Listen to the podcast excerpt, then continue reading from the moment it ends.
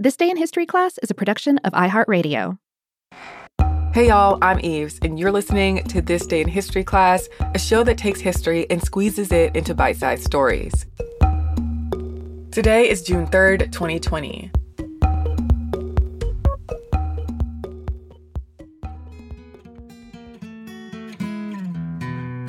The day was June 3rd, 1897. Blues singer and guitarist Memphis Minnie was born.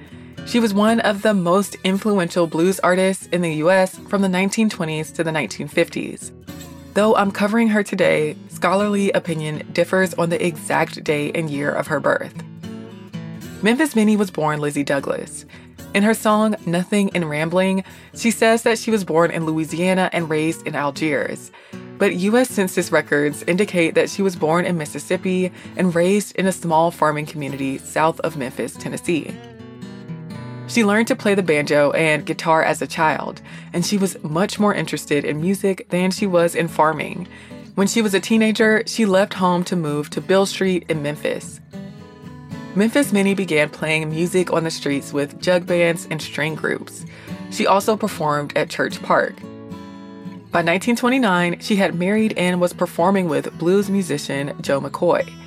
That year, a talent scout from Columbia Records discovered them, and they recorded the song Bumblebee Blues, which became one of Memphis Minnie's most popular songs. Over the years, she recorded several different versions of the song for different labels. The couple continued to produce records together, and they grew more popular in and outside of Memphis. They garnered so much attention that they moved to Chicago, making a name for themselves on the popular blues scene in the city. She and blues musician Big Bill Broonzy went head to head in a guitar contest in a nightclub one time, and Minnie took the prize. She also took on artists like Tampa Red, Sunnyland Slim, and Muddy Waters. Around 1935, Minnie and McCoy broke up, at the same time, Memphis Minnie was getting more work as a guitarist, vocalist, and songwriter. She toured a lot in the 1930s, especially in the South.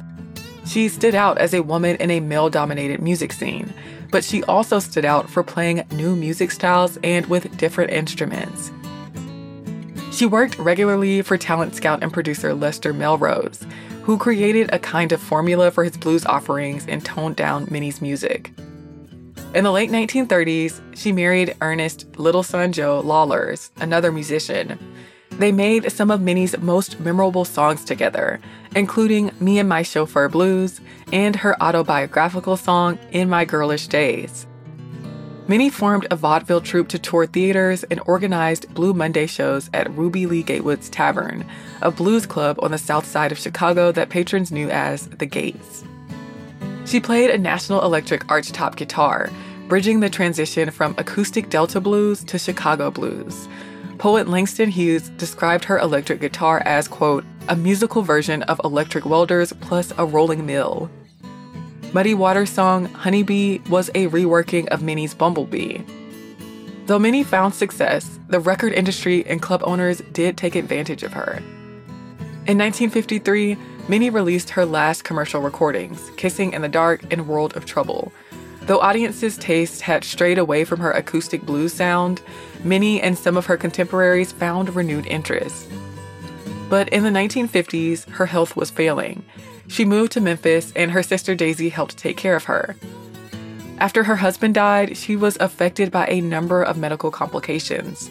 In her later years, fans sent money and musicians held benefits to help her. She died of a stroke in August of 1973. Some of the musicians influenced by Memphis Minnie include her niece LaVern Baker, Bonnie Raitt, and Rory Block. Memphis Minnie was one of the first 20 artists inducted into the Blues Hall of Fame when the Blues Foundation established it in 1980. I'm Eves Jeffcoat, and hopefully you know a little more about history today than you did yesterday. And if you have any comments or suggestions, you can send them to us at thisday at iheartmedia.com. You can also hit us up on social media. We're at TDIHC Podcast. Thanks so much for listening to the show, and we'll see you tomorrow.